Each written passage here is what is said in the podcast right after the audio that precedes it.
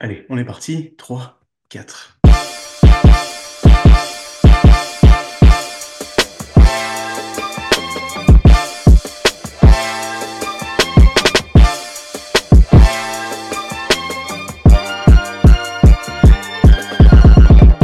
Allez, salut à tous et à tous. Aujourd'hui, on se retrouve pour un nouvel épisode de The Upset Media. Je prends les commandes parce que Romain est un peu fatigué et flemmard, visiblement. Non, il y a rugby cet après-midi, c'est pour ça. Les joueurs de l'Euroleague. Ils gardent l'énergie pour le cachou. Donc voilà, je suis en compagnie de Romain aujourd'hui. Comment vas-tu ?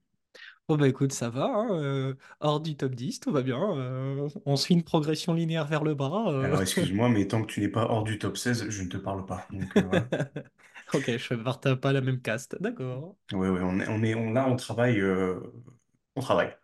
juste. Donc voilà, on se retrouve aujourd'hui avec Romain pour discuter du final countdown, de la dernière ligne droite, du rush final, parce qu'on vient de passer la 26e journée, il ne nous reste plus que 8 journées d'Euroleague. C'est le temps de faire le bilan. Il y a des équipes qui ont besoin de gagner, il y a des équipes qui ont suffisamment gagné. Et on sait que cette année, l'Euroleague nous a ouvert les portes du play-in. Donc, 10 équipes auront accès à la post-season. C'est serré, c'est bien, bien compacté. Il suffit d'une journée. On a vu la Virtus qui a perdu 2 positions, je crois, au classement. Ouais, bah oui, tu passes de 3 à 5, hein. Donc voilà, on va jeter un coup d'œil sur les calendriers, voir qui c'est qui doit confirmer, qui doit travailler, qui va avoir un calendrier peut-être un peu plus simple que les autres. Donc il y a énormément de choses à détailler, évidemment beaucoup d'équipes à discuter. Romain, je te propose qu'on fasse un petit débrief du classement actuel, juste pour avoir au moins les choses en l'état. Est-ce que tu l'as sous la main? Je l'ai sous la main. On a le Real qui trône, on va le dire, hein. Ça fait un moment qu'ils sont là-haut. Et ça semble ne pas vouloir changer. Donc ils sont premiers avec un bilan de 22 victoires et 4 défaites. Suit le Barça, deuxième, 18 victoires, 8 défaites.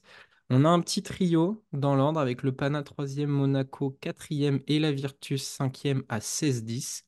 L'Olympiakos a fait un petit peu la bonne opération de la journée avec leur victoire qui leur permet de passer 6e devant le Fenerbahçe qui a perdu. Ils ont le même bilan, mais du coup, pour l'instant, c'est l'Olympiakos qui reste dans le top 6, donc hors du play-in. Et ensuite, on a donc le Fenerbahçe, je l'ai dit, avec le même bilan. Baskonia, 8e, qui gagne une place avec 14-12. Et on a les deux derniers qui ferment donc les 10 premières places. C'est Valence et le Maccabi à 13-13.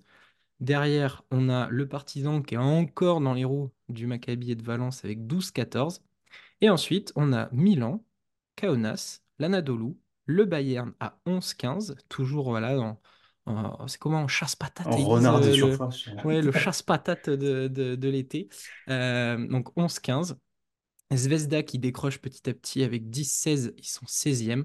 Et ferme la marche l'Alba Berlin et l'Asvel avec 5-21 pour la 17e et la 18e place. C'est quand même intéressant de voir que l'année dernière, on avait eu ce débat en se disant est-ce que cette saison Euroleague est la meilleure ? Et on peut quand même confirmer qu'en termes de densité et intensité, ça n'a pas tellement changé.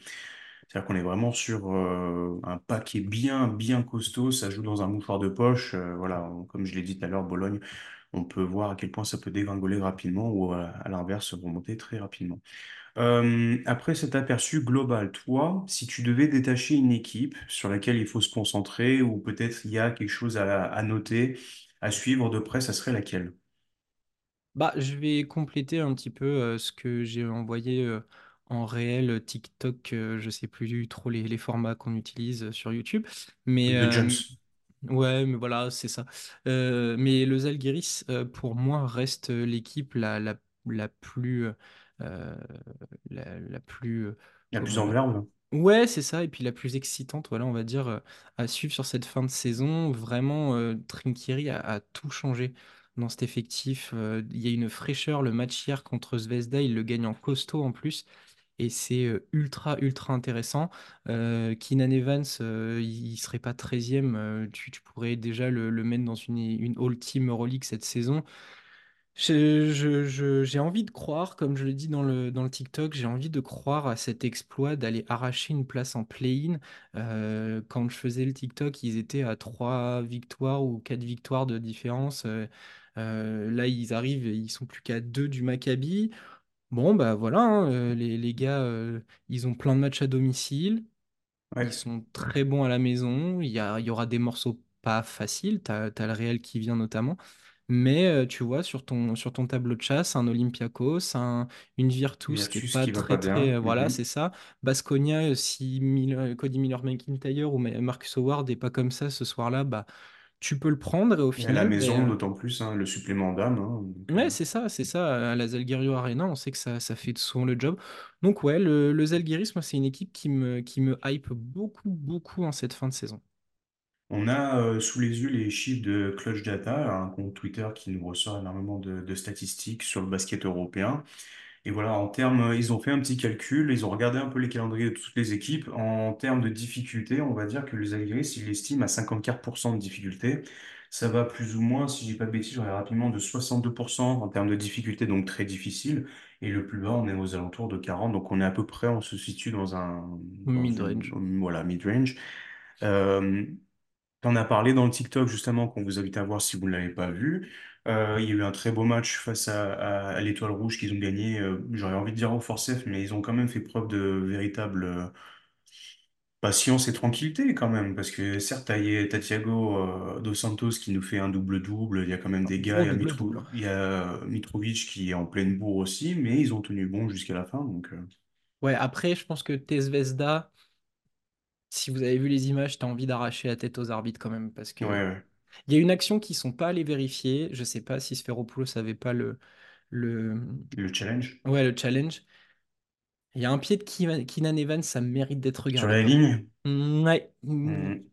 ça J'ai déjà mérite d'être vu quelques sifflé. médias d'origine serbe qui nous ont fait un 3000 signes de dessus. Ah oui, bah moi enfin ouais, par conscience professionnelle, il aurait peut-être fallu le regarder celui-là. Ouais.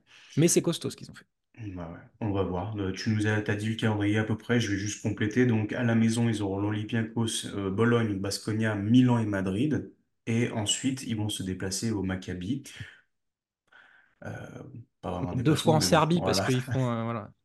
Et s'en suivra le Bayern et Monaco. Je vais en profiter puisque tu l'as un petit peu dit justement que Bologne n'allait pas très bien. Ils viennent de perdre à Monaco. Alors ils ont entamé une remontada dans la deuxième période, mais malheureusement ça s'est pas bien soldé puisque Mike James, une fois de plus, a tenu la baraque. On a eu un gros Jordan Lloyd et un gros Mam Jaiteh aussi, mais l'équipe va nettement moins bien. Et ça va être compliqué pour eux quand même parce qu'ils ont beaucoup, beaucoup à perdre. Et on voit que petit à petit, la place de dauphin leur a glissé des mains. Là, ça commence à dégringoler. Attention à pas sortir du top 6, justement, qui t'assure de ne pas avoir à jouer le play-in où tu pourrais tomber sur une équipe un peu coup près, on va dire, un guet-apens. Et voilà, cette fin de saison pour Bologne, ça va être tendu parce qu'il y a Valence qui vient de perdre face à l'Olympiakos et qui est toujours en bataille aussi pour, on va dire, au moins un spot en play-in. Il y aura aussi le Real, le Panathinaikos, Baskonia, l'Olympiakos. Donc on a des cadors du top du classement. Et ensuite, les équipes qui restent, ça reste quand même Kaunas, Zvezda et Milan. Donc soit des équipes où on peut se dire qu'il n'y a plus rien à jouer, mais il faut toujours faire attention parce que rien n'est acquis. Et comme tu l'as dit, bah voilà, Kaunas va peut-être tenter un run de fin avec la nouvelle ère de Trinchieri. Milan est toujours dans les parages, on vient de le voir, ils ont tapé le Real Madrid sans qu'on s'y attende vraiment. Nicolas Mirotic vient de revenir. Et Zvezda, certes, on a peut-être l'impression que ça commence à flancher un petit peu, mais t'es jamais à l'abri de, de te prendre une sauce à 3 points. Et qui plus est, oui, ça sera à Belgrade. Ouais. Qu'est-ce que t'en penses, toi, de cet état de la Virtus qu'on aime énormément cette saison? Je suis mitigé, je pense que ça va le faire.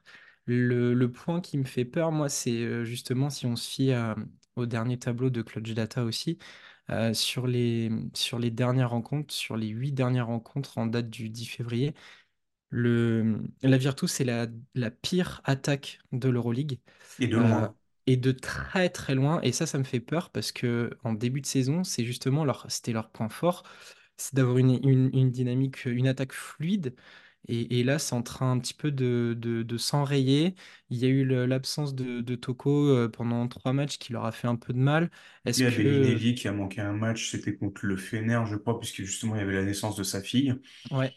Et en fait, ces joueurs-là, ça a été une discussion notamment avec Ali Traoré par rapport à Mike James, mais finalement, tu ôtes un Shengelia de la Virtus, c'est pas du tout la même équipe. Et ils en ont besoin, on l'a vu contre le Partizan, quand il a fallu se décarcasser pour le gagner, il a eu son impact, et leur calendrier, il est costaud, parce que tu prends le calendrier, c'est quasiment que des équipes du top 8 dans ce qu'ils vont rencontrer, et ce que j'ai noté dans mes notes, c'est que l'équipe la plus faible, entre guillemets, c'est du Žalgiris, ou allez, Milan. Ouais, Milan, ou même Zvezda, et en fait, t'es pas à l'abri de prendre la sauce, parce que, comme tu l'as dit, Žalgiris et Zvezda, c'est là-bas. Et c'est compliqué. Et donc, Milan, avec la taille, ça reste aussi un derby italien, donc il y aura certainement... Mirotic est de retour, Shields est en pleine forme, tu peux avoir un match de Napier, enfin, t'es jamais à l'abri d'un truc comme ça avec ce genre d'équipe où je sais pas, tu te dis qu'Ettore Messina a envie de coacher ce soir-là et envie d'emmerder tout le monde. Donc attention à pas trop lâcher de match sur ce calendrier. Il y a une seule victoire d'écart avec le peloton qui suit.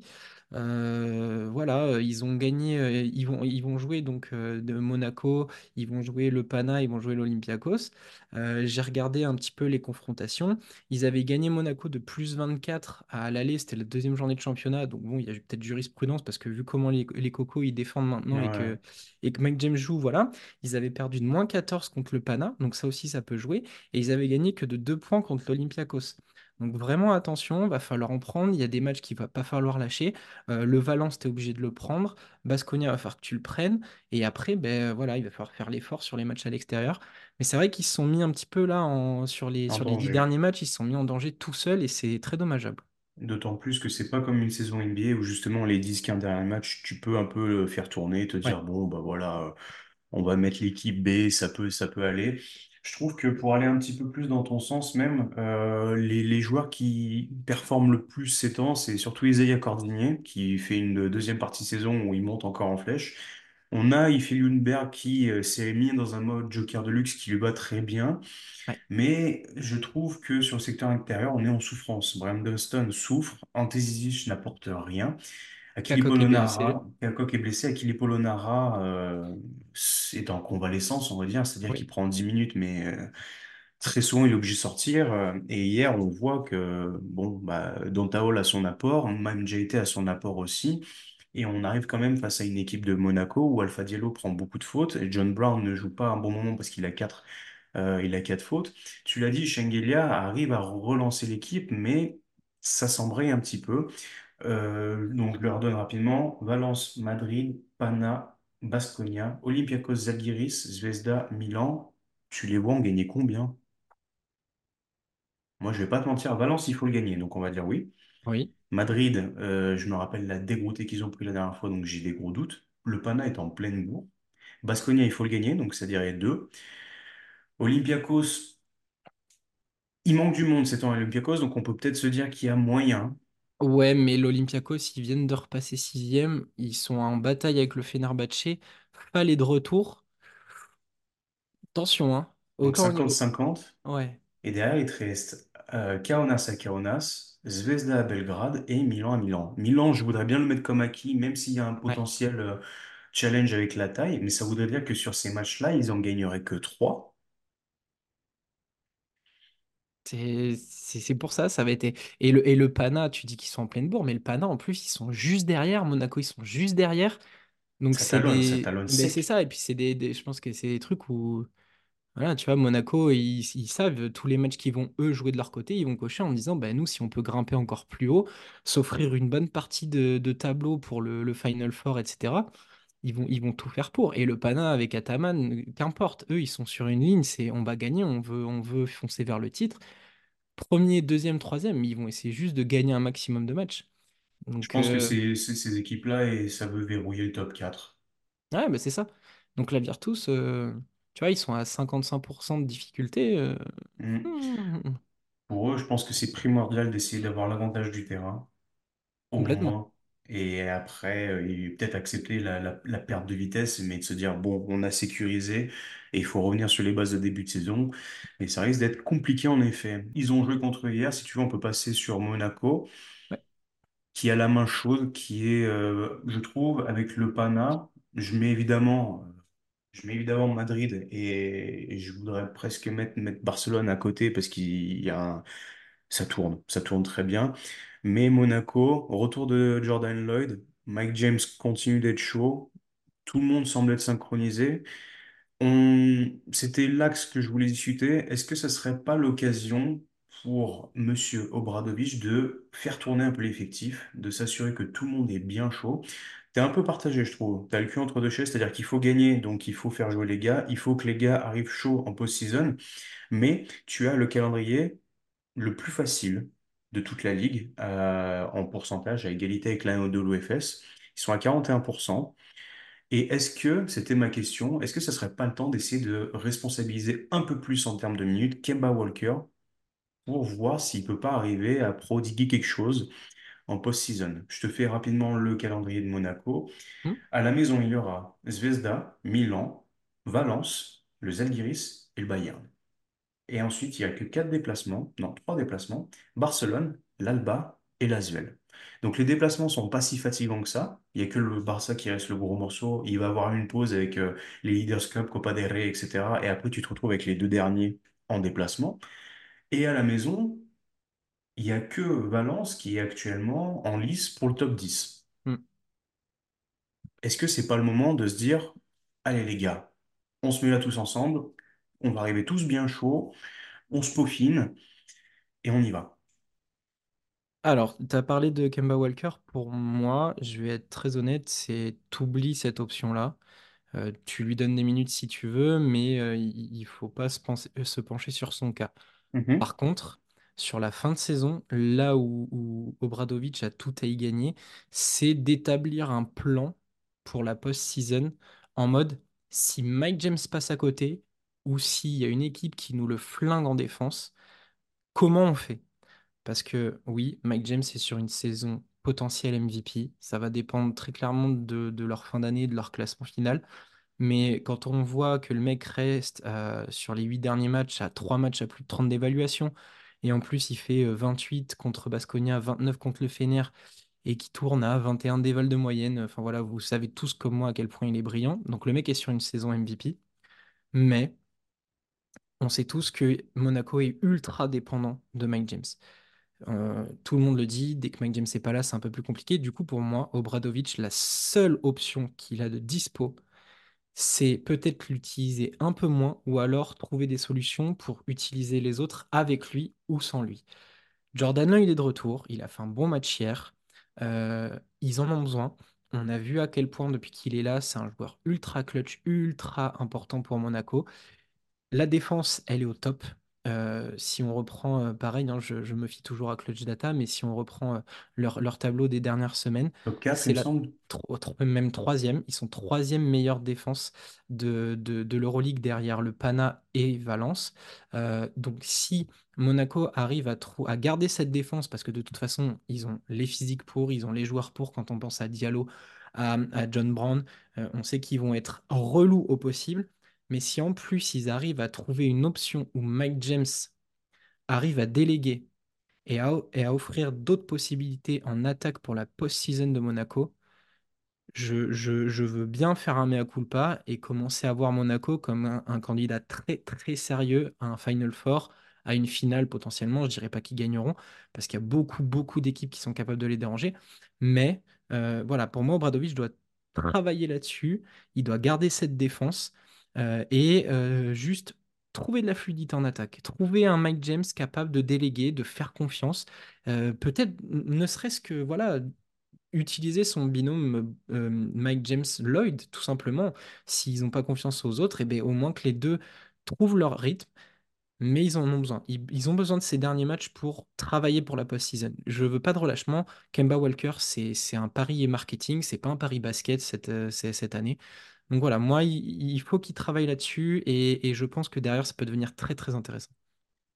Je suis complètement d'accord avec toi. Je reste quand même sur l'idée il y a quand même pas mal de matchs où tu peux peut-être titulariser Walker, juste pour voir, tu vois. Tu lui donnes les 15 premières minutes du match. À voir. Ça peut être un échantillon, mais c'est certes pas le projet. Par contre, quand on refait la liste des prochains matchs, sur les 8, Monaco doit faire 7-1. tu peux t'autoriser à en perdre un, et ça pourrait être Barcelone. Barcelone, qui est le prochain en plus. Mais sinon, tout, ça doit être rouleau compresseur. Là, tu rajoutes 7 victoires au bilan de Monaco. Attention. Attention, et qui plus est, j'en ai parlé avec vous en off hier. J'en connais un qui a quand même consolidé sérieusement son cas de MVP pour la course là. C'est-à-dire que Shengelia a manqué des matchs et la Virtus va moins bien. Monaco aussi repasse devant, plus Mike James qui bat le record de scoring all-time, qui passe devant Spanoulis et il sécure, on va dire, la 3e place. Attention. Ouais. Attention, attention. Est-ce que tu as envie de parler d'une autre équipe ou je continue à te lancer sur... Vas-y, déroule, moi je t'accompagne, hein, on est bien. Bon, on va peut-être parler un petit peu des cadors de cette compétition. Le Real Madrid, oui, une maison blanche, pas l'Asvel. De toute façon, on joue envers nous. Donc, hein. Le Real Madrid, je l'avais noté. Échauffement avant la bataille finale. Que dire ? Saison régulière incroyable. Je voudrais me pencher à nouveau sur les tables des précédentes saisons, mais est-ce qu'on ne serait pas en présence du meilleur bilan de l'histoire ? Seulement 4 défaites. À voir combien ils en auront à la fin de l'exercice complet. Mais en tout cas, il ne va pas falloir se relâcher. Je pense que Chus Mateo a sorti le fouet. Là, ça va commencer à suer sévèrement du côté du Wizzing Center parce qu'il y a énormément de gros clients qui vont se pointer. Et ça va peut-être être l'occasion de voir si Chus Mateo va nous faire comme l'année dernière, c'est-à-dire je brouille un peu les pistes, vous ne savez pas trop comment je vais vous préparer, comment je vais vous cuisiner, ou alors on va vraiment avoir l'élève hyper sérieux et appliqué. On a vu, c'est Zanan Moussa qui a obtenu le trophée de MVP du mois. Il y a eu des petits soucis avec des absences d'un Vincent Poirier, de Tavares qui est revenu aux entraînements, qui va à mon avis nous péter un gros mois, d'autant plus qu'il y a beaucoup de rumeurs de transfert, donc on sait à quel point quand tout s'imbrique ça peut être très important. Le Real Madrid, ils ont alors à la maison il y aura le Panathinaikos, le Zvezda une fois de plus et Baskonia. Et en déplacement, ils joueront la Virtus, l'Alba Berlin, le Partizan et Kaunas. Ça peut être très intéressant de voir évidemment comment ils vont se farcir les gros cadors de cette compétition, mais comment aussi ils vont terminer. C'est-à-dire que tu as en fin de parcours l'Alba, le Partizan et Kaunas, des équipes qui ont soit plus rien à jouer, soit qui vont essayer de gratter encore une petite place ou quoi que ce soit. Attention à ne pas tomber dans du match piège, on l'a vu, hein, Milan cette saison, normalement ça devait être acté, on s'attendait tous à un gros stomp, même avec un retour de Nikola Mirotic, mais ils ont perdu et ils ont traîné tout le long du match. Romain, comment tu vois le Real Madrid ? Pour moi, ça bougera pas, ils vont garder leur première place. Ça c'est sûr à mon avis. Ouais, faut pas qu'on se fasse d'illusions. Tu l'as dit, il y a des cadors qui vont se pointer à Madrid, mais... Bah, tu prends juste le bilan de l'année, ils sont à 13-0 à domicile, c'est un endroit où ils n'aiment pas montrer un mauvais visage. Voilà, 13-0 à domicile, c'est quand même incroyable. Rarement vu, je pense, une équipe finir complètement invincible à domicile, peut-être qu'ils vont jouer sur cette carte-là. Donc, il va y avoir des gros matchs à domicile. À l'extérieur, il va falloir qu'on voit parce que tu fais 5 déplacements, tu as 3 gros déplacements quand même parce que la Virtus, c'est une belle ambiance. La salle est chaude, le Partizan, j'en parle même pas, et les Algéristes non plus. Mais pour moi, le Real, ils sont en gestion complète. Je pense qu'ils sont en gestion des blessures, comme tu l'as dit. Pour l'instant, tout le monde est plus ou moins revenu. Et ils ont un calendrier chargé. Il y a la Copa del Rey, il y a le championnat, il y a l'Euroleague. Et en fait, Chus Mateo est en train de rabattre des cartes, de rééquilibrer les temps de jeu. Là, on l'a vu sur les 2-3 derniers matchs. Tous les gars sont entre 20-22 minutes. Gershon, Gabriel Deck. Ouais, c'est ça. C'est les mecs jouent tous à peu près au même niveau. Moi, il y a une stat qui montre que c'est de la gestion de minutes, de physique. C'est Alberto Abalde. Le mec joue sur les 5 derniers matchs, j'ai calculé, il joue 16 minutes de moyenne. Tout le début de saison, c'était 10-11 minutes. Donc, il a un peu plus de responsabilité. Il avait joué, je crois, il avait plutôt joué beaucoup contre l'Asvel. Voilà, donc en fait, ils déroulent, ils font leur business. Ils savent que là, au pire, ils finiront 2e si vraiment c'est catastrophique. Mais ils ont quand même 4 victoires d'avance sur Barcelone, ce qui n'est pas rien alors qu'il reste 8 matchs. Je ne les vois pas perdre les 8. Je ne les vois pas perdre leur avance sur Barcelone. Donc, ils gèrent leur business. Eux, ils sont déjà tournés vers la post-season. On sait que la Copa del Rey arrive et que c'est un truc qui, en Espagne, compte un peu plus que notre Coupe de Mickey. Donc, Oh, Mickey! ouais, voilà, c'est ça. Donc, je pense que le Real, voilà, ils attendent tranquillement, patiemment. Et la machine va se remettre en route parce que ils vont quand même bosser, ils vont quand même faire les choses. Mais eux, voilà, ils ont déjà un effectif qui est à peu près capable de tenir, que ce soit le premier, le deuxième ou le troisième potentiel 5. Et ils sont capables de tous dérouler. Dès que l'odeur du sang va arriver, rotation un peu plus fermée, les Liu, les Fernandez en fin de match, histoire de venir tuer les games. Donc là, ils sont pépères et pour moi, ça va tranquillement rester premier. Ça va en lâcher, allez, 3 grands max. Je les vois bien perdre contre le Pana parce que le Pana, c'est costaud et peut-être qu'ils vont leur poser des problèmes. Voire Donc, ils perdraient peut-être. à la maison? Moi, je pense qu'ils vont quand même potentiellement en lâcher un. Soit le Pana, soit Baskonia, parce qu'on sait que Baskonia, c'est un petit peu l'équipe qui emmerde le Real toujours un petit peu. Ouais, début de saison, ils les avaient bien emmerdés, mais bon, ils étaient en phase de rodage. Ouais, Donc, c'est ça, mais je sais pas, tu vois, ils vont peut-être en lâcher un à domicile et après à l'extérieur.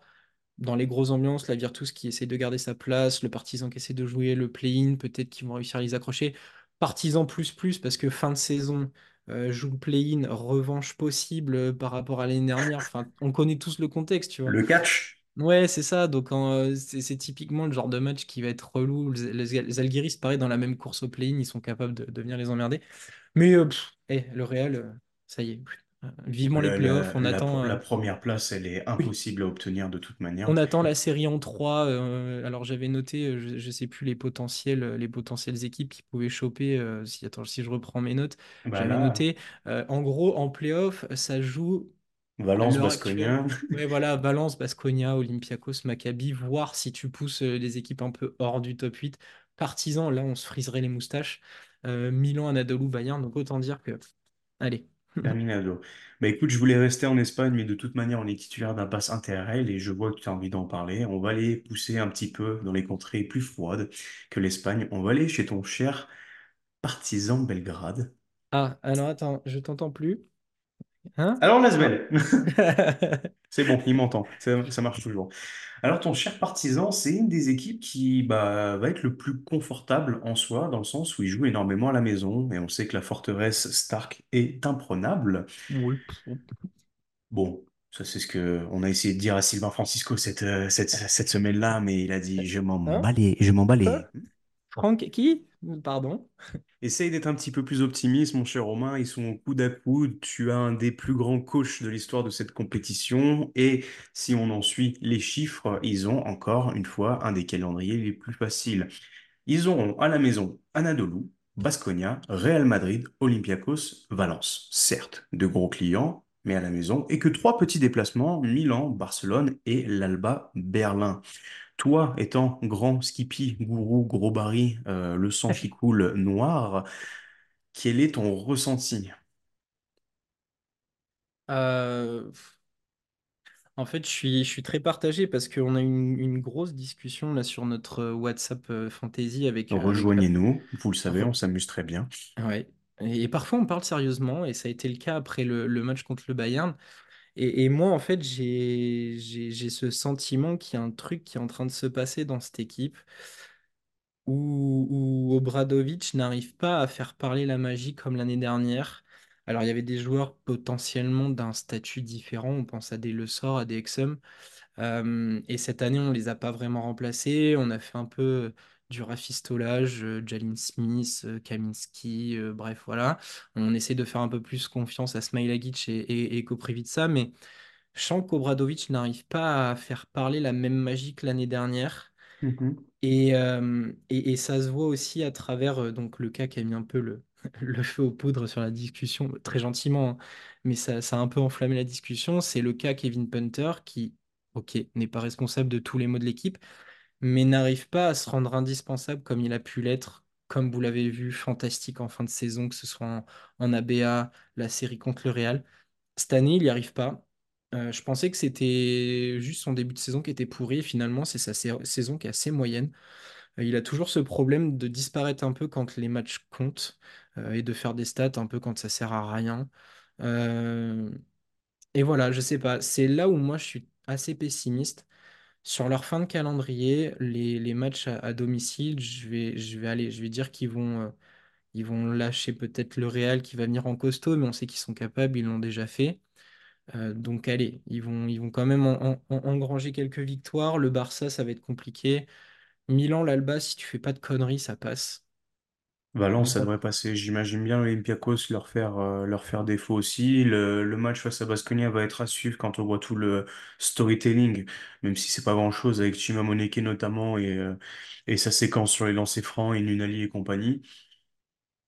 À voir. Après, Valence, là où ça me fait peur, c'est que c'est une des meilleures défenses. Défense. On sait qu'en attaque, ça va être pas ouf. Ah, tu Par peux dire contre, dégueulasse, hein, t'as commencé à le ouais, dire, mais ouais. ouais, mais j'essaie d'avoir quand même du respect. Mais Tu parles à un mec de euh, l'Asvel, hein, donc ça va. ouais, c'est vrai. Mais du coup, ouais, Valence, défensivement, s'il casse le rythme. Déjà qu'on n'a pas un jeu qui est très beau, qui est plus sur l'efficacité et qui est pas beau, s'ils font déchanter la machine, ça va être assez compliqué. Donc voilà, je suis. C'est pas 50-50 là pour moi de voir le Partizan en play-in, c'est allez, 40-60. J'ai même l'impression qu'ils vont réussir à se foirer. Parce qu'il y a des choses inhabituelles là, sur les dernières saisons que je vois. Faites que le calendrier les aide, c'est tout. Mais même ça, je suis plus sûr, tu vois. Je suis plus très certain. Pour revenir sur deux points que tu viens de discuter, je trouve que Kevin Punter est juste tout seul et on lui demande des choses qu'il ne devrait pas faire. Porter la balle, jouer les piques. S'occuper de monter la Aberration. balle, les systèmes et compagnie. Kevin Pinder, comme on l'appellera cette année. Il s'est perdu et je trouve que justement, il n'arrive pas à apprendre d'un James Nunnally à côté qui a quand même une énorme brouette, mais il lui manque cette aura-là, justement. Et tu l'as dit, vous avez rafistolé, vous avez essayé de reprendre des profils similaires à ceux que vous avez perdus, mais qui, par conséquent, ont moins d'expérience. Et du coup, à qui se tourner quand on a besoin d'une figure de référence? James Nunnally, oui, très bien. Zach Ledey, je suis pas sûr que ça soit son type de personnes dans le vestiaire. Et c'est assez compliqué. La seule chose, on va dire, qui va me rendre un poil optimistique, bah, elle se découpe en deux, c'est évidemment ce nombre de matchs à domicile, le très peu de déplacements et qui sont relativement faciles, comme tu l'as dit, Milan et l'Alba. Et de l'autre côté, c'est l'état actuel du Maccabi, qui, Je rajouterai une autre équipe, mais vas-y. qui, pour moi, est en train de se perdre. Mais on a eu un passage où on s'est dit, ça y est, c'est parti, et, ça clique, enfin. Et ça clique sans Lorenzo Brown, qui est dramatique sur tout plan de jeu, à tel point que Baldwin est en train de le surpasser, y compris dans la gestion de jeu. Dieu merci Tamir Blatt à ses minutes, ça devient catastrophique. Une des pires défenses, si ce n'est la pire, d'ailleurs je crois, de la Ligue actuellement, Oui. un état famélique, tout est perdu, tout est perdu. Et leur calendrier est soi-disant un peu favorable. On sait que c'est difficile pour eux de jouer à huis clos et compagnie. Donc, les matchs à domicile ne comptent pas comme des matchs à domicile et il y a beaucoup de déplacements. Il va leur rester encore 4 matchs, domicile et à l'extérieur. Et je me dis que vu l'état dans lequel ils vont se foirer. Ils sont capables de faire un 2 victoires, 6 défaites. Et là où le Partizan arrivera peut-être à grappiller 1 ou 2 victoires de plus, ça les aidera à passer 10e. À Mais, voir.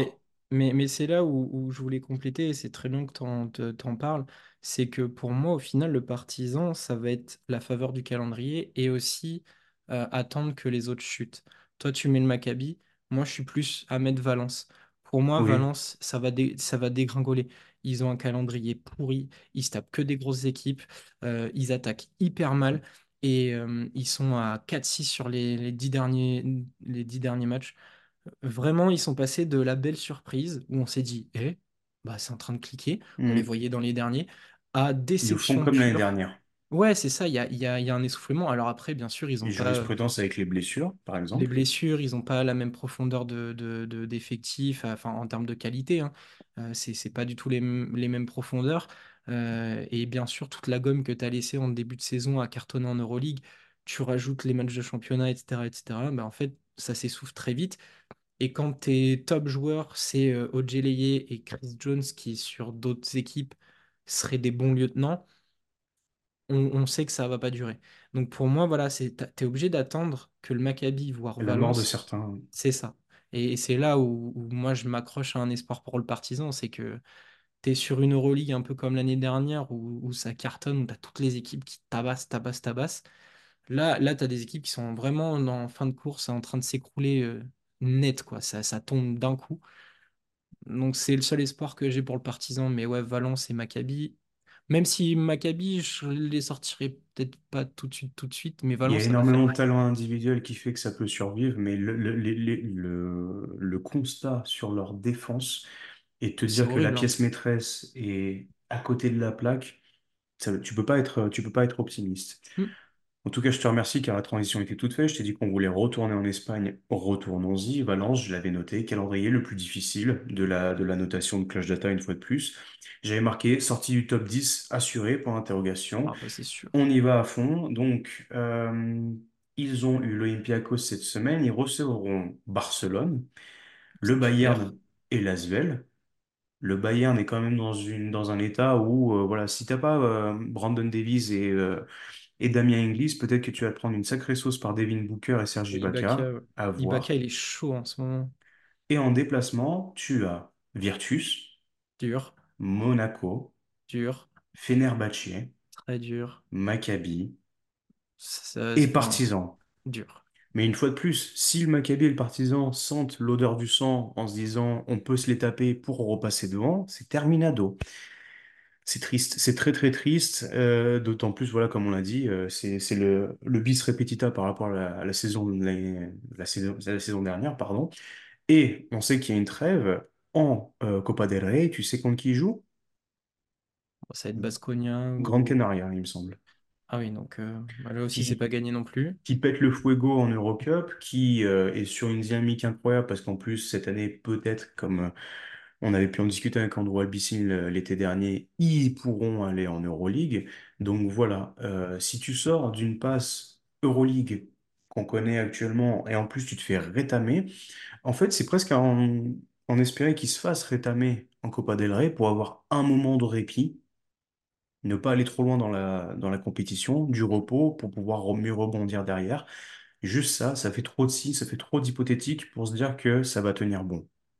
Ah, c'est sûr, mais c'est sûr que Valence, de tout le top 10, c'est l'équipe pour laquelle je suis le plus pessimiste au possible pour qu'ils restent. Pour moi, c'est impensable là, au vu des derniers matchs qu'ils ont sortis. C'est impossible.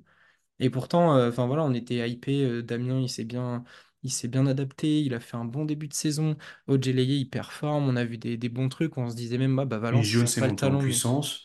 Mais... Ouais, c'est ça. On disait, ils avaient les idées à défaut d'avoir des gros joueurs, et c'était cool. Là, tu demandes à n'importe qui, même aux copains de chez Squeak, hein, je suis pas sûr que à choisir entre Milan et Valence, qui a envie de commenter quoi. Hein. Il y a une autre équipe pour laquelle je suis, on va dire. Pessimiste, mais peut-être pas à ce point-là, je suis une fois de plus pas serein quant au sort de Baskonia aussi. L'année dernière, ils sont sortis quasiment sur les dernières journées, ils sont là un petit peu en ballottage.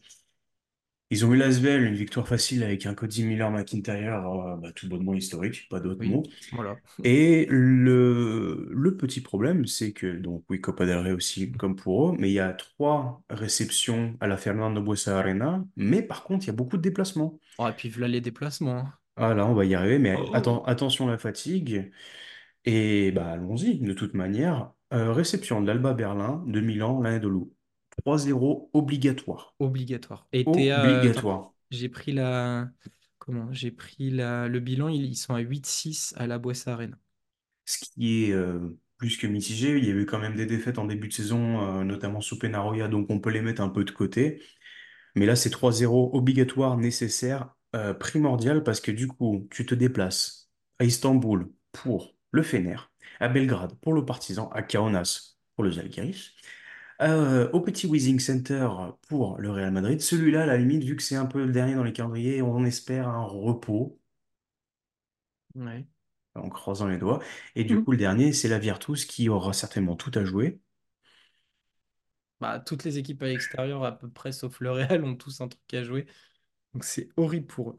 Baskonia, on peut se dire qu'il y a quand même un effectif avec des mecs capables de te faire gagner le match. On a vu Milan McIntyre, on a vu Marcus Howard, on a vu Chima Moneke cette saison. Mais voilà, tu fais le signe, les dents. Si, il faut pas se rater là. Ah non, mais c'est sûr. T'es dépendant de Howard et Miller McIntyre qui, s'ils ont décidé de sortir vraiment l'exceptionnel, sont magnifiques et l'effectif tourne bien. Moneke, il est toujours assez régulier, mais régulier moyen Pas ces au derniers temps. scoring. C'est ça, il est moyen, il Il sort peut pas faire un de... 6-13 ou un 18-3. Ouais, c'est ça, et c'est très bizarre. Et moi, j'ai un des facteurs X qui m'ennuie, c'est la blessure, j'espère que pas pour très longtemps, mais c'est des Karskis qui, début de saison, magnifique, le mec tourne à 16 déval, il fait moins de 10 points, mais il est Il est parmi les en meilleurs 9-9 en rebonds. gros. Voilà. Ouais, c'est un truc de ouf. Et tu voyais que c'était un joueur qui apportait de l'énergie, il est versatile et tout, donc Et là, ils ont vraiment, la chance, c'est que Marinkovic a commencé à reprendre un peu le dessus. On a eu un bon match de Daniel Diaz aussi récemment. Mais voilà, t'es en mode, j'imagine bien Dusko, allez les gars, faut se bouger, machin et tout. On va compter sur Dani et Monsieur Vania, c'est parti Ouais, quoi. ouais, non, et puis tu sais très bien, enfin, Dani T'as perdu Diaz, il va. Kyoza, t'as Théodore à incruster dans la Ouais, mécanique. c'est pour ça, en fait, tu es dépendant de ton bac courte et après, tu es dépendant de comment Moneke va vouloir écraser l'équipe d'en face.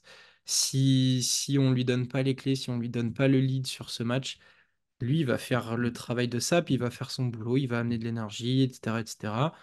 Mais voilà, ils ont besoin de trouver une symbiose, un truc où tout l'effectif marche ensemble, sauf que bah, j'ai l'impression que c'est pas l'ADN Baskonia. Baskonia, c'est beaucoup de mecs qui vont taper des perfs incroyables, qui C'est vont ça.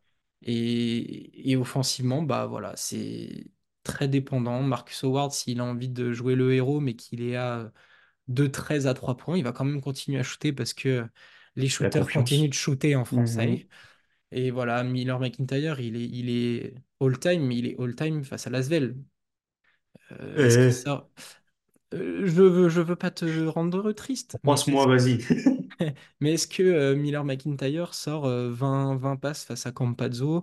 Est-ce qu'il sort un triple-double face à Avramovic à la Stark Arena? Ou est-ce qu'il arrive à prendre autant de rebonds face à Smith, Novas et Birutis? Moi, je peux te dire que face à Joël Ayayi et Armel Traoré, il se fait manger, mon pote. Ah bah en BCL, bien sûr que ça passe. Mais en Euroleague, c'est compliqué. Donc ouais, Baskonia, en fait, c'est juste... bah, ils sont obligés, comme tu l'as dit, de faire 3-0 à la maison. Ça, c'est obligatoire. Le calendrier les aide parce que, bah, à l'Alba, t'es obligé de les tordre. Milan, t'es obligé de les tordre. Et l'Anadolu, vu qu'ils sont un peu en galère, mettez pas à l'abri que le Shane Larkin regarde Marcus Howard en disant «Eh?» Darius, coucou les Tu connais, copains. toi, mais par contre, je suis meilleur. Ouais, c'est ça. Euh, Darius Thompson qui fait Attends, Miller McIntyre, t'as fait combien? 20 passes? Ok, attends, Oh, je le m'en charge nul. de ça. Tu vois? Donc, t'es pas à l'abri que ça fasse un gros match. Après, à l'extérieur, t'es obligé de l'exploit. L'exploit, il serait que tu prennes, allez, sur les 5 matchs, t'en prennes 2-3. Tu prends Fener parce qu'ils sont capables de leur Fener, casser les Partizan, pieds. Kaunas. Ah ouais, j'aurais mis la Virtus à la place de soit Ouais, Kaunas, mais la soit Virtus, si Partizan. c'est le, si c'est le dernier match, ils sont capables de dire, bon, cadenas, tu vois. Ouais, après, je sais pas, attends, j'ai regardé leur calendrier, voir si c'est le dernier match ou pas, mais voilà, ils sont. La Virtus, c'est le dernier à domicile, en tout cas. Hop, attends, je vais regarder leur calendrier. Bah, le prochain match, c'est le Fener à Istanbul. Donc voilà, Mhm. bah, ton objectif, premier exploit après la trêve, il est là, t'es obligé de l'écrire direct. Et ton dernier match, ouais, c'est la Virtus. D'ailleurs, en plus, tu finis, alors, Pas la dose, là. calendrier cochon, tu finis par les deux déplacements Real Virtus. Mmh. C'est en double semaine? Non, 5 avril Real et 12 avril Donc, Virtus. t'as le temps de te faire masser et reposer un peu les corps, quoi. Par contre, tu as une double semaine à piquer des hannetons, Mais... Partizan, déplacement, Kaunas. Ouais, c'est ça, déplacement partisan, déplacement Zalgiris. Miam miam. Ouais, ça va être chaud. Je te pose une dernière question pour Baskonia. On a pu en discuter notamment avec Chima Moneke lui-même lors d'une interview. On mettra Allez le la, lien. allez la visionner si vous ne l'avez pas fait, évidemment. Est-ce que Dusko ne devrait pas tenter d'intégrer Moneke dans le starting five? Oh oui. Alors ça marchait C'est-à-dire, là, bien on y parce que va, premier carton, le jus, on les tord, tu vois. bah, fais péter direct. Mais te pose pas de questions. Envoie-le. T'as pas, Arrête t'as pas de. cédé Kerskis. T'as passé des Karskis, ton 5 là contre l'Asvel, t'avais Dani Diaz et je sais plus qui. Enfin, allez, là t'as plus le temps. T'as plus le temps. Envoie tes forces vives. Voilà, direct. Après, tu peux faire entre guillemets une pari basketball, des rotations courtes, tu changes vite les joueurs histoire de potentiellement faire chier sur les rotations de l'équipe adverse et de renvoyer Moneke sur une fin de carton où les mecs ils envoient. Alors je sais pas, je vais prendre un effectif un peu bancal. Où tu as Justin Bean en face de toi, viens maillotcher Ouais, avec c'est Moneke, ça. Ou je sais pas, je vais dire une connerie, Erkan Osmani à l'Anadolu, Voigtman à Milan. Allez, Je suis surpris qu'il n'ait pas encore fait, honnêtement. Et là, c'est vraiment le moment où, pour moi, ça va bien dans la philosophie de jeu de Druchko. En plus, Moneke nous l'a dit, il irait à la guerre avec lui. Bah, vas-y, c'est le moment, là, vas-y. Là, c'est, tu vois, tu prends la serviette des joueurs. Il faut qu'il y ait du jus qui sorte, quoi. C'est vraiment ça. et en plus, le secteur intérieur de Baskonia en ce moment peut se le permettre, ces rotations courtes, hormis Khalifa Diop, qui je crois en plus a été opéré là, Ouais. Je sais pas si c'est hier soir, cette nuit, mais enfin il a été opéré. Kotsar est revenu, il se montre un petit peu. Costello est revenu de C'est blessure, pas fou, pareil. quoi, hein. C'est pas fou, mais au moins ils sont là. S'ils sont capables de De faire chacun tourner, donner ouais. 5 minutes, 5 minutes, 5 minutes dans des styles différents, parce que Kotsar il va être sur le pic, le short roll, mettre un dribble, monter. Costello il va popper, ça va écarter les défenses. Moneke il est capable à peu près de tout faire. Voilà, donc tu peux casser les pieds à pas mal de monde. Et en plus, t'as Rokavopoulos qui commence à se montrer, à apporter de bonnes minutes. Voilà, t'as le choix sur les postes 4-5 à tourner rapidement, à faire plein de combinaisons possibles et à faire tourner des têtes. Si en plus, t'arrives à jouer avec ces intérieurs en transition, avec les deux dragsters que sont Cody Miller-McIntyre et Marcus Howard, où les mecs vont arriver, vont même après un panier marqué, vont pousser, vont dire, bah tiens, viens à 45, on se pose un pic. Et après, tu fais, je sais pas, comme j'ai dit, soit le rôle de Kotsar, soit le pop de Costello, tu fais un spin screen avec n'importe lequel, sur un rythme effréné avec des petites rotations et Moneke qui lui est capable de tenir 40 minutes à faire des allers-retours, tu peux trouver un truc à faire. Et comme on l'a dit pour d'autres équipes, ça peut être bien justement d'arriver dans cet état d'esprit, t'es bien chaud, tu vois. Parce que ça marche aussi, il y a beaucoup de joueurs qui marchent à la confiance et à l'état de forme actuel, hein. Marcus Howard, je veux dire, tous ces gars-là, s'ils arrivent avec la petite icône de la flamme pour le play-in ou les playoffs, c'est tout bonheur pour eux, Ouais, et quoi. puis c'est l'objectif de, je pense, toutes les équipes N'importe quelle là. équipe, ouais. Écoute, je vais te proposer encore deux petits sujets. Là, on sort un petit peu de la gloire, on va dire. T'as fait ton parti pris avec le Zalgiris Kaunas, mais je vais te sortir quand même deux clients qui ont des calendriers, on va dire, assez préférentiels pour eux. C'est l'Anadolu Efes et Milan. Actuellement, l'Anadolu Efes est sur un bilan de 100 victoires avec l'assistant coach d'Erdem Chan depuis qu'il est parti. Et Milan, on a parlé, le retour de Mirotic, ça va un peu mieux. Ils viennent de taper le Real Madrid, ça peut peut-être galvaniser les hommes. Non, attends, un peu de narrative. Est-ce qu'un barreau d'honneur est possible pour une de ces deux équipes? J'aurais eu envie de dire oui si l'Anadolu avait gardé Erdem Chan. Non, parce qu'en fait, et pour expliquer aux gens, je suis le mec le plus convaincu que les deux dernières victoires de l'Anadolu, ils auraient pu Tu le faire es avec Erdem Erdem Chan. Chaniste. Oui, exactement. Je pratique l'Erdem Chanis depuis un petit moment déjà.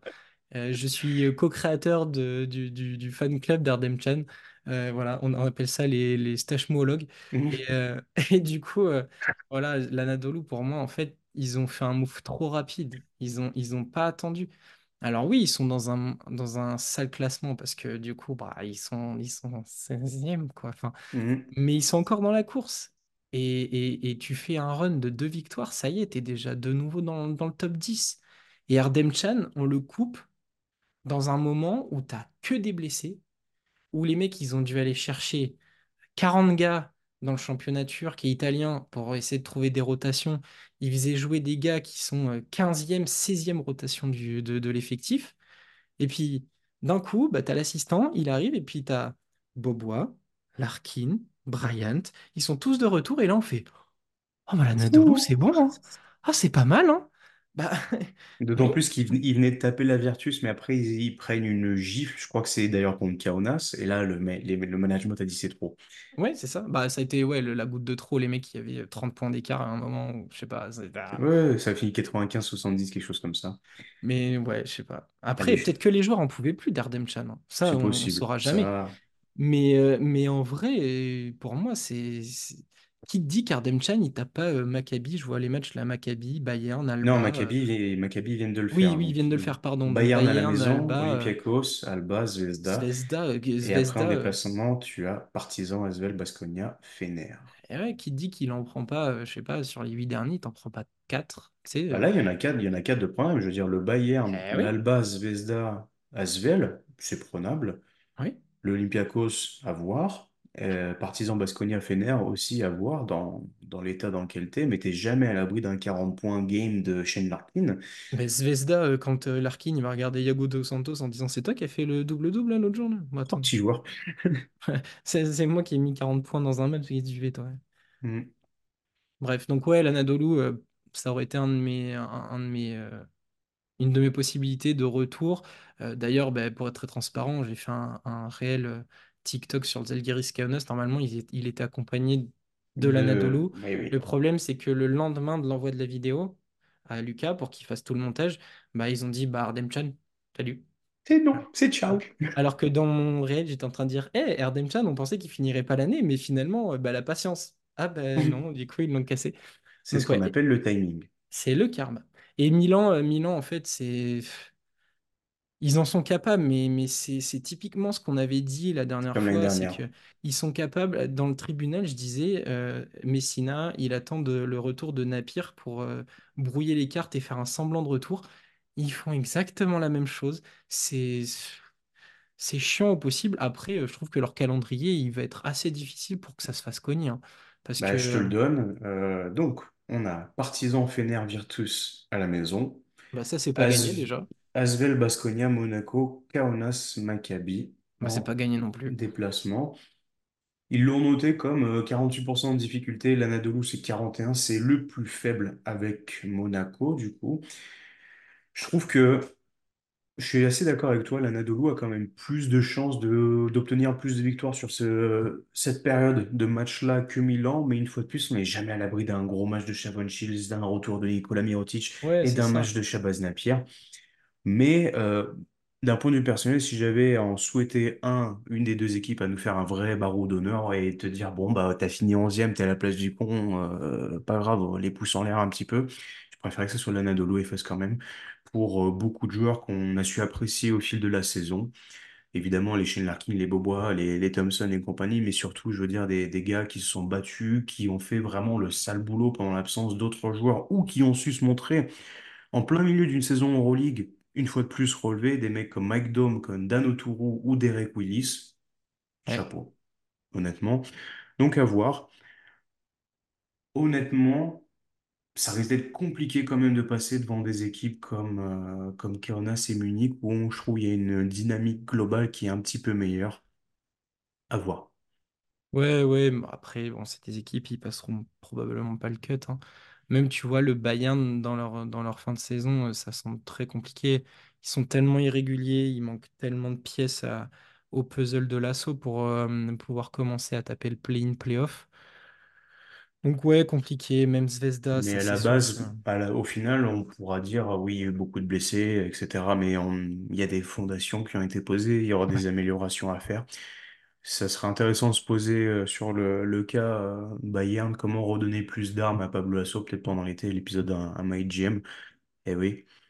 Est-ce que tu veux parler d'autre chose avant que je sorte la nappe, le pinard, le sauciflard, et qu'on se mette à parler des équipes qui sont en Eurocup? Non, vas-y, on a vite fait parler de l'Olympiakos tout à l'heure. Voilà, pour moi, l'objectif... Beaucoup de déplacements. Beaucoup de déplacements, mais c'est cette importance de jouer avec la fameuse ligne pointillée, comme il y a sur tous les, les classements, c'est 6-7, essayer de se sortir de ça. Je pense que l'Olympiakos, à la fin de la saison, quand on se posera et qu'on regardera tout leur parcours, s'ils font une fin de saison honorable, qu'ils arrivent en play-off, qui perdent leur série de playoffs 3-1, 3-2 grand max, on se dira, ils en ont chié les cons, hein. Mais ils ont quand même fait un truc plutôt intéressant. Donc voilà, c'est le seul truc, c'est l'Olympiakos. On va suivre leur parcours. Moi, je te donne mon avis. Georgios Barzokas a laissé son playbook, il a sorti une calculette et il attend une seule chose, le classement de la Virtus Bologne pour les farcir au premier tour. Ça serait drôle. Alors là, je le vois avec les lunettes, la calculatrice, à se dire, bon, alors si on perd là, mais qu'on gagne là. Parce qu'honnêtement, quelle équipe l'Olympiakos pourrait taper potentiellement au premier tour, sachant que voilà, si on les met sixième, il faut que la Virtus finisse troisième. Si la Virtus finit quatrième, il faut qu'il finisse cinquième. Et je pense que t'es l'Olympiakos, tu sais que Monaco, Pana, Barcelone, Madrid, ça passe pas. Par contre, le club de Luca Banchi, il y a peut-être moyen. Ouais. Et si tu finis sixième et qu'après, potentiellement, tu tapes la Virtus en play-off, tu joues dans un potentiel Final Four, le deuxième, un Barça.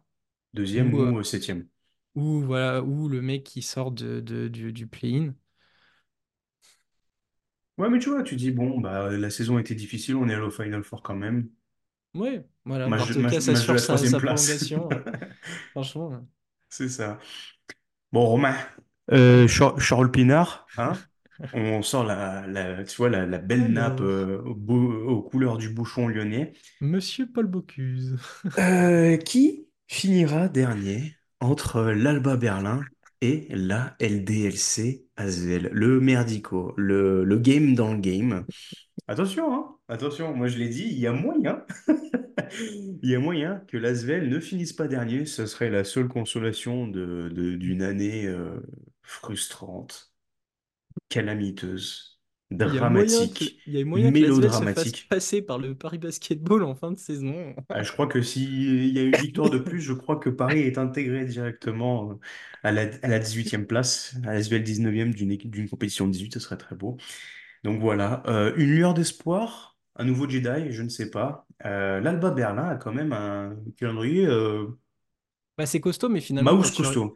Quand tu regardes, ils ont des équipes en commun, ils en ont pas mal même. Ils ont Monaco en commun, ils ont Maccabi en commun. Barcelone, j'ai vu l'Anadolu aussi. Pana. Ouais, Pana. Si, Pana. Si, le Pana. Ah, tu vois, donc en fait, ils ont dans le match, c'est les équipes. Ça va être intenable. C'est le suspense, mais incroyable. Moi, je me dis, quand on voit la pile qu'ils viennent de prendre contre Barcelone, mais les piles que l'Asvel est capable de prendre... Honnêtement, ça va être un feuilleton de malade. Je ne sais même pas si je vais regarder le haut du classement sur cette saison. Je vais me farcir l'Alba et l'Asvel toute la fin de saison. D'autant plus qu'on sait qu'au différentiel, ça passe pas, parce qu'il y a eu une défaite de 25 points de la LDLC Asvel à l'Astrobal après avoir tapé Zvezda en double journée avec la manière. Voilà. Donc oui, l'Alba Berlin. Ils vont recevoir à la maison le Maccabi, Monaco, le Real et le Partizan. Et en déplacement, Baskonia, Anadolu Efes, Fenerbahçe, Panathinaikos. Pour ce qui est du club de Villeurbanne, à la maison réception de Milan, l'Anadolu, de Monaco et de Barcelone. Et en déplacement, le Panathinaikos, le Maccabi Tel Aviv, l'Olympiakos et Valence. Ces déplacements, c'est les trucs où il y a des ambiances chaudes partout. Qui en gagne combien? Wow, vache. Salaud. Moi, je vais tenter l'optimisme. L'Asvel prend le match de Milan à la maison et prend le match à Valence. Je t'accorde celui à Valence. Milan, t'es sûr que tu vas prendre le Mirotic game? Absolument pas. Absolument pas. Paris Lee vient d'être blessé au doigt. Apparemment, c'est pas si grave que ça, mais quand même. Nando De Colo devrait revenir, mais il y a la leaders comme... Et Fall est blessé. Mais est-ce que tu as déjà entendu parler d'un garçon qui s'appelle Mba Ndiaye? Bah oui, tu étais très étonné de le voir dans mon équipe fantasy. Il m'a rapporté 10 points, honnête. Et c'est un point de plus que Paris Lee, hein. Et tu m'as dit quoi? Tu m'as dit, bah, t'aurais dû miser sur une Noam Yakov. 10 déval, parfait. Nickel. Moi, je demande pas plus. Ils sont dans mon roster Mike James Asvel l'année prochaine. Donc... Ah, mais ça... Ouais. Ça va être compliqué. Moi, alors, j'ai Moi, je envie vois pas de... je ne vois pas Berlin en gagner un. Ouais. Mais le truc, c'est qu'avec eux, t'es tellement pas à l'abri que Ils ont tapé Barcelone une fois, donc on sait ouais, jamais, t'es hein. pas à l'abri qu'il y ait une soirée où tout tombe dedans, où Comment ça, Procida, Matt Thomas, Spagnolo. Ouais, Justin c'est Bean, ça. Sterling Brown Ah oui, ah Parce oui. que, bon, à défaut d'avoir du talent, ils ont clairement un fond de jeu par rapport à l'Asvel, ça, on va pas se le nier. Bon, après, effectivement, quand tu vois le calendrier, c'est un peu compliqué. Le Non, calendrier est compliqué, il y a un fond de jeu, mais de l'autre côté, l'équipe, il n'y a pas de fond de jeu, il il y y a a un un calendrier calendrier. aussi, mais il y a des joueurs sur le papier meilleurs. Ouais, c'est clair. Ouais, après, l'Asvel, là où. Est-ce que Si on Timothée fait Luwawu a pas envie de faire un match à 35 points à la tête de Messina? dédicace aussi aux gens qui aiment beaucoup Timothée Luwawu, qui porte beaucoup le ballon. J'ai vu cette critique sortir partout avec des TLC, j'en peux plus. Il porte trop la balle, il joue tous les ballons. Ouais, en attendant, c'est peut-être l'un des seuls talents super qu'il y a dans cette équipe. Donc, compliqué. Non, mais après, l'Asvel, J'ai mal à mon équipe. Si on fait un peu de politique. Il y a une phrase et un truc qui est sorti il n'y a pas très longtemps, c'est que le board de l'Euroleague, donc là les grandes instances, ont le droit de retirer la licence à une équipe si, alors la phrase que j'ai lue, c'est s'ils finissent dernier 3 saisons consécutives ou je sais plus combien de fois en 5 ans ou un truc comme ça, bref, il y a une phrase Ouais, comme ça ouais, qui ouais. existe. Ouais. Faudrait peut-être commencer à se mettre ou à se les sortir du coup, mais faudrait peut-être commencer à se bouger à Et l'Asvel. pour rajouter ça, on a eu énormément de commentaires de la part du board cette année de l'Euroleague qui a dit la gestion de Tony Parker n'est pas bonne. C'est sorti dans la presse le lendemain de l'éjection de Gianmarco Poseco. C'est pas pro. On sait à quel point quand même l'Euroleague cherche à avoir une image polie, Propre. propre, marketing aussi. Est-ce qu'on peut se permettre d'avoir un club qui fait n'importe quoi, qui médiatiquement parlant est catastrophique? Et pour revenir à ta question, je passe un peu du coq à l'âne, mais Timothée Luwawu Cabarro est le joueur qui perd le plus de balles dans le classement, tac tac tac, 6e position de l'Euroleague, avec 2,5 ballons de perdu. C'est autant que Matteo Spagnolo, ça se comprend. Kudo Campasso, ça se comprend pas. Voilà. Hmm. Donc oui, il y a eu des matchs à 5-6 pertes de balles, évidemment. Mais bon, voilà, je trouvais ça intéressant de se stimuler un petit peu. On sait que The Upset Media, c'est un peu le père des petits peuples aussi. Mais question intéressante pour toi qui suis, enfin, Aïe, aïe, aïe. Qui supporte dans le mauvais sens du terme l'Asvel, est-ce que tu sens le board capable de dire bah cassez-vous en fait. Ah oui, oui, Vous oui. avez, vous avez un club comme Paris qui arrive avec l'Adidas Arena, un coaching de fou, des joueurs et un groupe qui bosse bien. Ils sont en train de rouler sur l'Eurocup. Donc eux, en plus de potentiellement avoir une invitation, ils vont peut-être se la prendre tout seuls comme des grands. T'as Grande Canaria qui pousse derrière.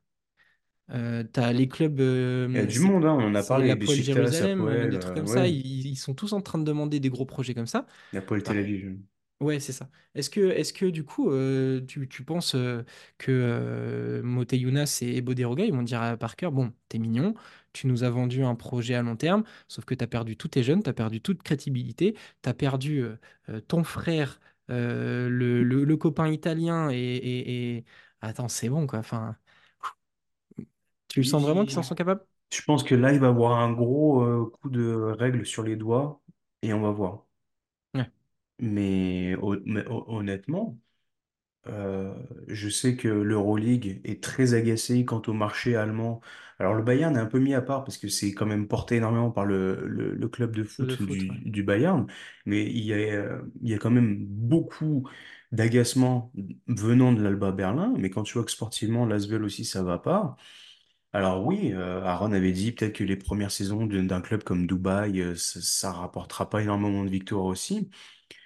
Mais honnêtement, quand tu vois le nombre d'équipes au projet sportif qui toquent à la porte, on est quand même dans une situation en France où on peut se dire qu'on a une locomotive de 4 équipes qui portent le basket, l'étendard français très haut qui sont Paris, Monaco, Bourg tape très très fort, et l'Asvel, en mettant l'Asvel 4e cette année, ce qui est relativement grave. Donc, je me fais du souci, mais en même temps, honnêtement, vu le jeu présenté et vu les retours de l'organisation, bah, on est là pour aussi faire du sportif, hein. On n'est pas là pour faire que de la moulaga et du blabla. Donc, je serais pas surpris. Pas cette année, je pense, parce que il y a peut-être encore beaucoup de cartes à jouer, notamment la carte Vincent Collet, je la vois arriver gros comme une maison. Mhm. À voir honnêtement, mais évidemment, bon, là c'est un autre débat, mais si moi j'étais CEO ou très haut dans l'administration, je peux vraiment dire que l'Alba Berlin et l'Asvel, j'enlève la licence là. Alors, je vais me faire Tu défends ta paroisse, l'Alba Berlin, oui, mais l'Alba Berlin, surtout que la statistique de jouer les dernières places ne marche pas tout le temps, parce que l'année dernière, je rappelle qu'ils ont laissé l'Asvel et le Pana dans leur dos. Et ils étaient à égalité avec le Bayern Munich. Donc moi, je vais défendre l'Alba Berlin jusqu'au bout. ça sera coupé au montage.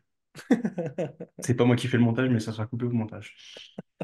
Bah voilà, on a fait quand même un bon gros aperçu de cette ligue de 16, bon, 18 équipes d'Euroleague.